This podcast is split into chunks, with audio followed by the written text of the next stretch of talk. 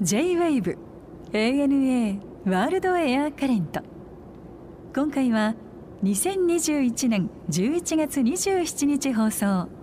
ゲストは地球の歩き方の編集長宮田隆さん。老舗海外旅行ガイドブック地球の歩き方が今年新たに出版した図鑑シリーズのお話。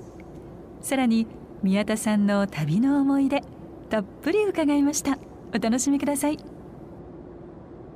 もともと旅が好きだったってこと？もちろんもちろん。あの大学生の時にはい。たまたま海外に行きまして、うん。で使ってたのが地球の歩き方だったんです、なるほどね、うん。で地球の歩き方に別に就職したいとか考えたこともなかったんですけど、ふと就職活動の時に、まあ、地球の歩き方からお知らせですっていうメールが届きましてはい。でそういえば投稿もしたことないしなんだこれと思って開いたら、うん。まあ、会社説明会のご案内ですと。うん。で会社説明会に行ったら当時の社長が地球の歩き方作った人ではい、でそれでめちゃくちゃ話が面白くて。うん、え何それみんなに送ってるわけ？いろんな人にめぼしい人にってこと？どそうですね。あのある多分一定のなんか名簿登録した人とかにはあはあ当時はその個人情報も薄かったのでなるほど。登録したら自動的に届くみたいな形だったんだと思います、うんうんうんでその社長の話が面白かった。はい。なんかもう会社の説明とか一切しないでただひたすら旅の話をするっていう、うん。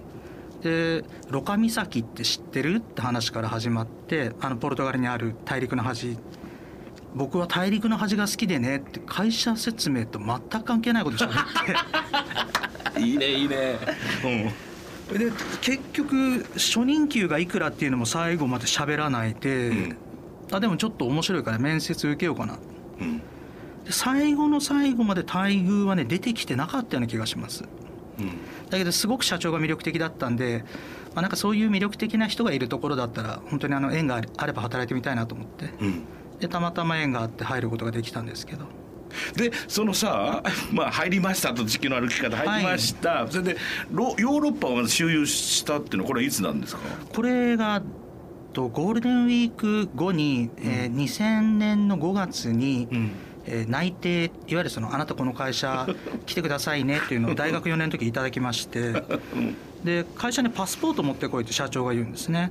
うん。わ私がなんか面接で話した内容とかに嘘があるのかなとか思ったのかなと思ってあなるほど。まあ、まあいいですよってパスポート持ってったら、はい。私当時あのヨーロッパもアメリカも行ったことがなかったのでうん。で君はアジアアフリカ南米なんで行かないの？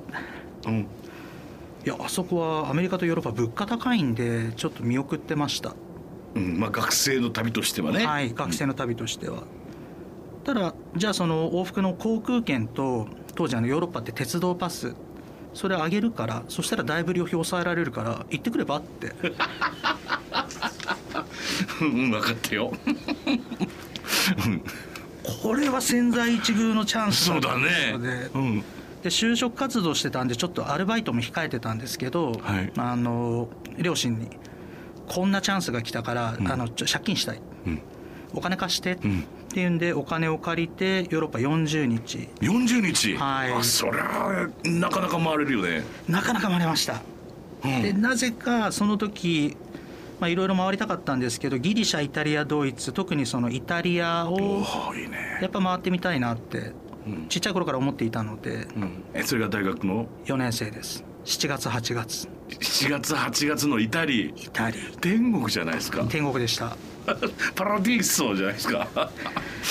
い本当にそうですね。あんな気候が良くて、で太陽気持ちよくてうん。やっぱり今までそのアジアを中心に回ってましたけど、うん、説得力が全然違ったそうだね、ん。ままず気候っていう意味では、まあ、アジアも楽しいですよ。ででも夏とか行くとやっぱり湿度だったり温度だったりっていうのはさ行動範囲が随分と狭まるじゃないですか、はでまあ夕暮れ少しばかりね涼しくなってから何かできるかもしれないけどって話もあるでしょ？そうですね。あとはあれですね。本当にあのあここはちゃんと大人になって、うん。お金を持ってうん向き合わなければいけない国だなってその時思っちゃったんですよ、まあね大学の時そうだよね。イタリアで何かそうだよね。やっぱりショッピングしたり美味しいもの食べようと思うとまあ高いものもいっぱいあるから、まあ、安くてもうまいものはあるけれど、はい。本当に楽しもうと思えばって話だよね。そうです。あの本当に上を見たらキリがないというか。ないね。っていうのでもう本当だからその後その旅からちょうど10年後ですかね、うん、両親連れて私が行ったルートイタリアで行ったルートほぼ同じルートをうん。タイマー握りしめて、うん。お父さんちょっといいご飯食べさせてあげるからお母さんいいパスタ食べさせてあげるからって言ってね。旅の上書き保存してきてうん。できっちり自分が当時食べたその、まあ、いわゆるその B 級スナック的はない。料理も改めて食べたんですけど、ん。それも非常に美味しかったけど、やっぱガイドブックに載ってるいいお店行ったら本当美味しくて、もうちょ鼻高々ですよね。私が見つけたお店ではないんですけど。いやでもそれはもうねそれも同然だよね。美味しいところ連れて行ってあげるイタリーで本当にさ家族でなんか美味しいもん食うと幸せになりますよね。なりますうん、ね、なんでしょうねあの幸福感はね。えっとこれまでねその地球の歩き方っていうのはまあ大体どれぐらいの国をカバーしてるんですか？もう全部ですか？いやえーっとアフリカで出してないエリアがあったりですとかか。なかなかあの日本が認めてない国もあってほどなるほど。全部で160ぐらいですかね。それくらいか。はい。まあでもコロナ禍以前っていうのはまあ年間80から90ぐらいの改訂版を発行してたというくらい書いてありますけれど、はい。まあ、正直言ってそれ以降、まあ、つまり昨年の9月以降は出すことができていないということですね。全く取材できないので。ですね。はい、我々あの必ず日本の空港から旅立って取材をしているので、はい、旅をしながら取材っていうのをテーマに掲げているのでどうしてもその空港から飛び立てないとなるともう取材できない。そうですね。まあ、その代わりといってはなんですけど割この新たなシリーズですね。これは話題になっています。つまり、えー世界のグルメ図鑑。あとは世界の指導者図鑑。すごい巨像とかお城と宮殿とかこのシリーズはでもなかなかヒット作なんじゃないんですか？よよくみ目にしますが耳にしますが。おかげさまであの7月に SNS で、えーツイートが跳ねたのがきっかけで地球のあり方こんなシリーズ出してるよっていうことであの読者の方に認知していただきまして、ん。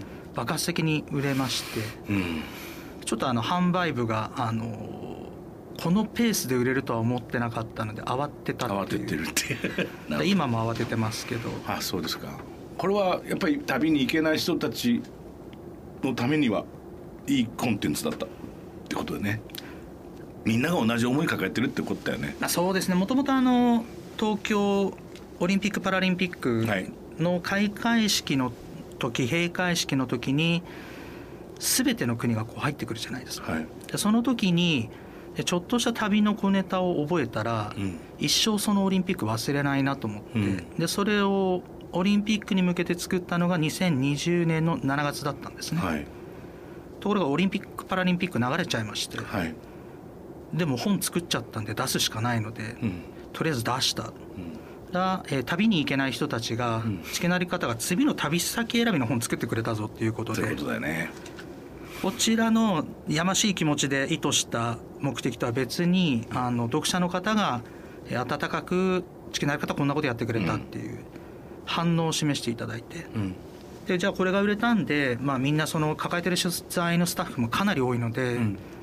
そのスタッフが仕事するためにどうすればいいのかっていうところでいくつかまあその書籍シリーズを作ったんですけども、はい。そのうちの一つが「旅の図鑑」シリーズ、うん。今回まあいろいろ出てますけどこう宮田さん的なこう肝入りっていうのはこいつでしょうってのはありますか？この図鑑シリーズはまんべんなくみんな可愛いっていうのがあの中間管理職としての発言ですよろしい、うん。まあ強いてですと、まあ、あの祈願とか虚像というのは、うん、えー私の好みではあります。祈願というのは？はいあの世界のいろんな形をした岩岩ってやっぱ信仰の対象なので。そうだよね面白いね。はい、あのこの240の国と地域を作った時に、はい。あの私今まで行った国が70そこそこなんですけど、はい。あと170も行ってないのかってこう、はいまあ、愕然としたと、はい。同じく私が知らないことってまだ世の中にたくさんあるっていう気づきの一冊でもあったので、はい。そういえば岩だけって集めたらどうなるんだろうとか、うん。虚像だけ集めたらどうなるんだろうとか、い、うことをまあ編集部のメンバーにまあ、いどうですか？って聞いて、結構あの怒られました だよね。正気か宮田と。そう。あのまず世界遺産とかから出すのが筋じゃないの？みたいな。そうだよね、うん。まあ、でもまあこの際だし今自分たちがやれることでやりたいことで、まあ、言ってみれば世界遺産のもう本はあるので世の中に、うんうん。ないところも作ってみましょうよって。半ばそのみんなにあの強引にうん作りましょうよって話して、うん。まあ、手を挙げてくれた子がいたので、うん。うん幸い作れましたけど。あ面白いね。やっぱりそのサブどの時代もサブカル的な視点っていうのはさ尊いものを作るじゃないですか。はい。くだらねえことやってんなこいつって言うけどくだらないからこそ俺がやるんだよっていうやつは情熱を持ってしかできないわけじゃないですか、はい。でね。旅ってなんかよりそれが僅差だと思っていて。そうだね。まあ、そのいなんて言うんでしょう日本シリーズ、まあ、私野球好きなんですぐそっちに例えちゃうんですけど、まあ、4勝3敗の美学日本シリーズでいうと、うん。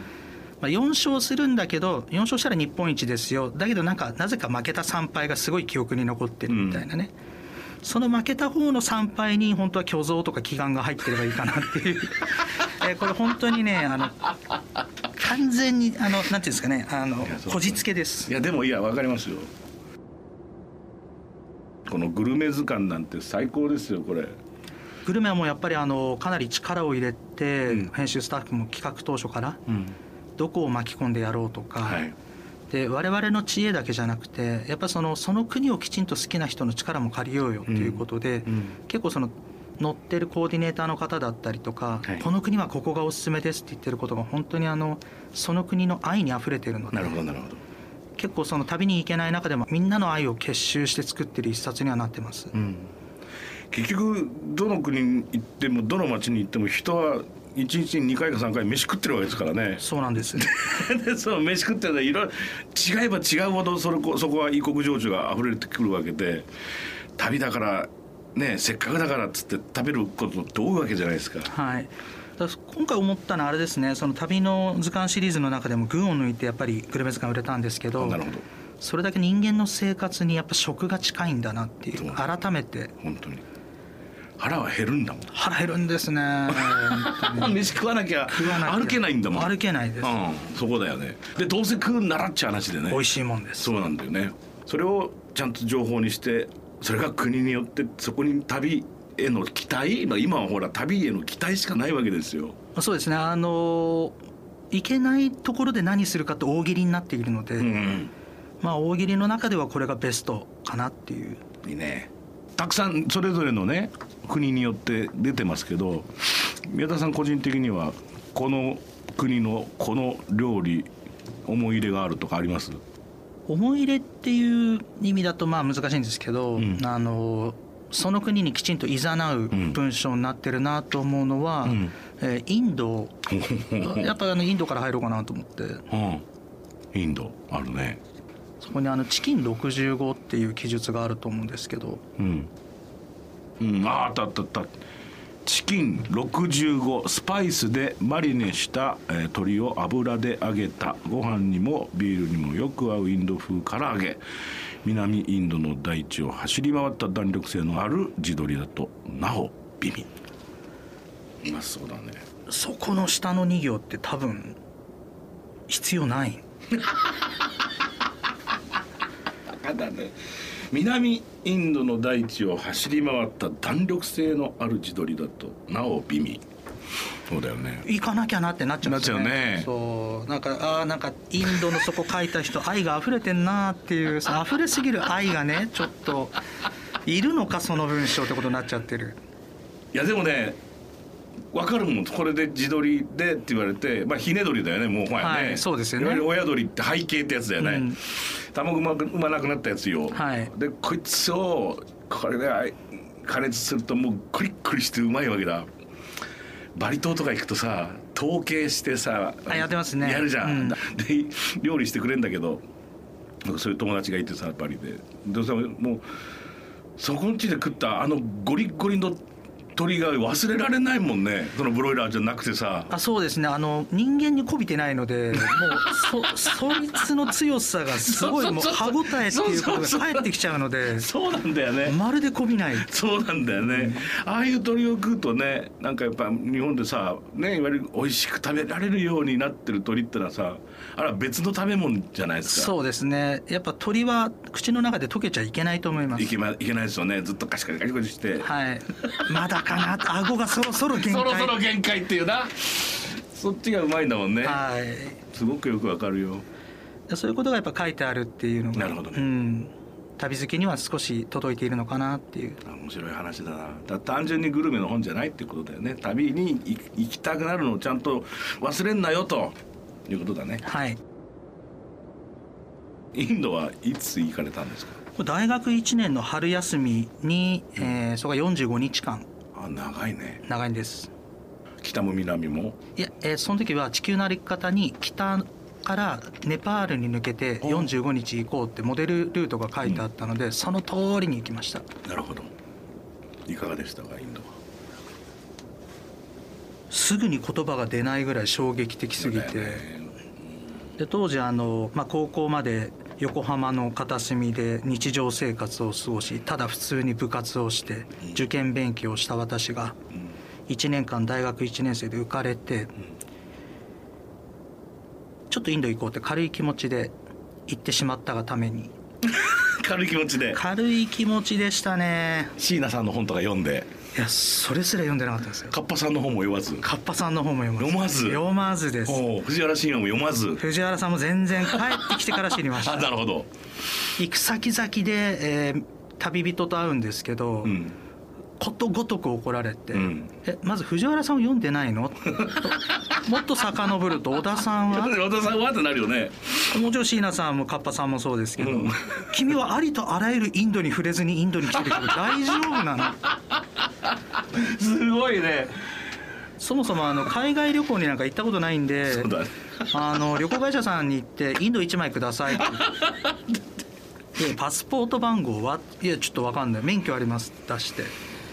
であのいやまずパスポートっていうのが必要で、はい。今君が手にしているそのガイドブックに書いてあるからでたまたまあのおばあちゃんが昔買った地球のあり方がうちにありまして。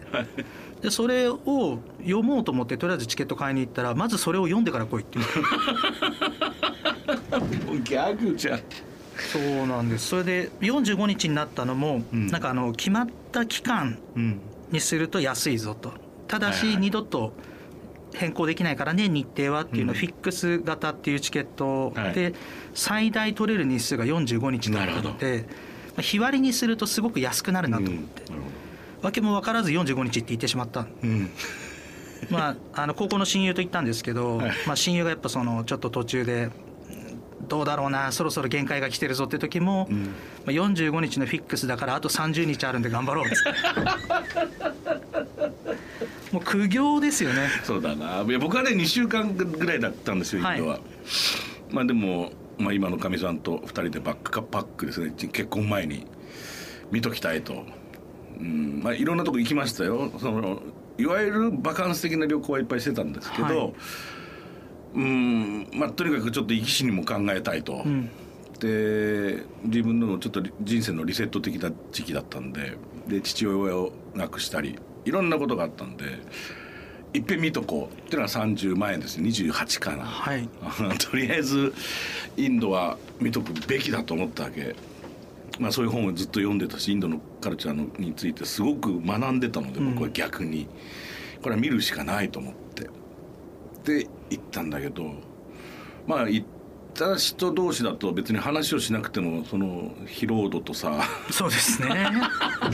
ね。その削られていく何かです何かがねだからそのいい意味でも悪い意味でも人生考え直すっていうかうん。東京の常識日本人の常識と全く違うものばかりがある存在してるわけだ、はい。でもそこでも人は生きているんだっていうことを認識せざるを得ないでしょ、うんこの日本でやっぱ18年間きっちり育ってきてある日突然あの渋滞の理由が牛って私ニュースで聞いたことなかったですから。そうですね。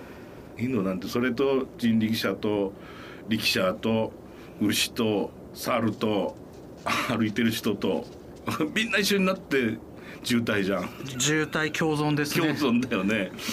わけないよね。えーそれやっぱ経験するとなかなか成田空港着いた時にこう頑張んなきゃなと思いましたね たまたまあの今回のお話いただいて日記持って帰ってひひっくり返してみて 面白かった？私最後何書いてんだろうと思ったら、ん。あの僕はやることがたくさんある。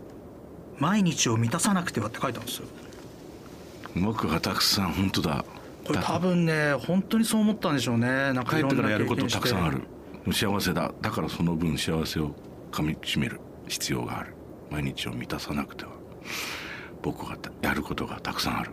いいね。そうなんかだから大学1年で行ってよかったなと思う。この後結構大学2年生からそれこそ読書したりとか、うん。かなり真面目に勉強するようになるんですよ、うん。それはねやっぱインドで経験してきてこの環境において自分が得るものを得てないっていうのはまずいなと思っちゃって。そうね。赤正直に。そうね。でそこからですね結構真面目に大学で勉強始めたのは。でもさ経験をして体の中にねやっぱりその入っていったこと体感したことってでかいよね。でかいです新婚旅行はスペインだったんですか？あそうです。妻もなかなか旅をしている子なので、え2人で行ってないところどこにしよう。え。で私はあの先ほどお話しした通りヨーロッパはお金握りしめていくところっていうんで、結構取ってあったんですね、うん。で本当に真っ先に行きたいところだったんですけどぐっと我慢してたスペイン。おおいいね。で妻もあのスペインなぜか行ってない。うん。あじゃあもうスペイン一択だね。うんでちょうどあのお互い日本で挙式あげるかあげないかって話をした時に、うん。まあ、結婚式でみんなに気使ってもう申し訳ないから、はい。あげたとしてその金全部旅に突っ込んじゃおう、それであのパラドールっていうあのスペインの国営のホテルがあるんですけど、まあ、古城だったり貴族の館だったりとか、うんうん。とにかくそこを渡り歩こう泊まり歩こう、えー。いろんな街のね。いろんな街うん。そしてあの日本でまあ写真を撮らない代わりに、もう現地で、まあ、バルセロナで最初始めたんですけどガウディ建築をバックにプロのカメラマンお願いしまして、日本からドレス持ってって、もう日がない一日写真撮影。いいね。もうそうすると街を歩いてるだけ当然あのウェディングドレスを着せて歩いてるなんていうのはちょっと日常ではないんですけど、街の人たちは結構それ目にするのかどうかわからないですけど、すぐ「コングラチュレーション」って言言っててっくれたりくれるよねまあ、なんならあのワインでも飲むかみたいな感じで,、うんね。ブレスレットどうだそうだね。そこのホスピタリティってその歓迎してくれる感じがやっぱすごくイメージしていた通りのスペインっていうか、うん。スペイン来てみたかったけどやっぱ本当にいい人たちなんだなって強く感じる。陽気だしね。陽気ですでねコミュニケーションはやっぱりすごく大切でしょ？あとやっぱりまあカトリックの国ってのは一日一善っていうモットーがあるから、人に何かしてあげるっていうことは、うん。自分の喜びになるからね。で本当にあの取っといた甲斐があったってぐらい記憶に強く残っていて、まあ、あとは本当にワインが美味しいので。ああ安くてうまいよな。行く街行く街で まあ2人で飲んだくれて。最高じゃないですか。最高です。さてこれからまあ今はちょっとねこういう時期がいつまで続くのかも分かんないし旅ができる日を来ることを願うしかないんですが今後はどういう旅をすることを旅のプロとしては皆さんにこうご教授してくださいますか？2年間ん。海外旅行に行けないって多分今まで本当に経験がしたことはない、そうですね。僕もそうだ。うん。まあ、博士さんですらそうってことはやっぱり基本に立ち返ってうん。一期一会だなと思ってます。うん。なのでその次の旅が最後の旅だっていう思いでうん。やっぱあまりにも旅が日常に近づきすぎてた、うん。まあ、それだけあの簡単に行けるようになっちゃいましたし、うんまあ、航空事情も良くなっていたので、うん。ただ忘れちゃいけないなって改めて思ったのが次行く旅がもしかしたら最後かもしれない。うん。からあの後悔のないように旅をしてほしい。うん。でその他の細かいお作法については、うん。今あの旅行関係のプロがみんな一生懸命必死になって情報を提供してくれるでしょうから、そうですね。旅をするには次が最後かもしれない。深いな。でもそう思っていきゃいい旅にならざるを得ないもんね。そうです。ね自分でそうやって作ることができるよね。うん。改めて今いい機会だと思うんですよ本当に、あのじっくり選んでこの旅先に行こうっていうことができると思うので、うん。うん、本当にあの旅に対して真摯に向き合ってほしいなと思ってます。いいね。最後にこれあのいつもゲストの方に伺ってるんですが宮田さんにとって旅って一体何ですか？自分の人生にちょこっとだけかけるスパイスかなと、ちょこっと。そうですね。やっぱ主役は自分なんですけど、うん。た人生そのものっていうのは自分のもんなんですけど、うん。旅に行くことによって今まで得られなかったものが得たりとかね。生きるためのなんかこうスパイスなのかなっていう気がとってもします、楽しかったです。ありがとうございました。ありがとうございました。ANA World Air Current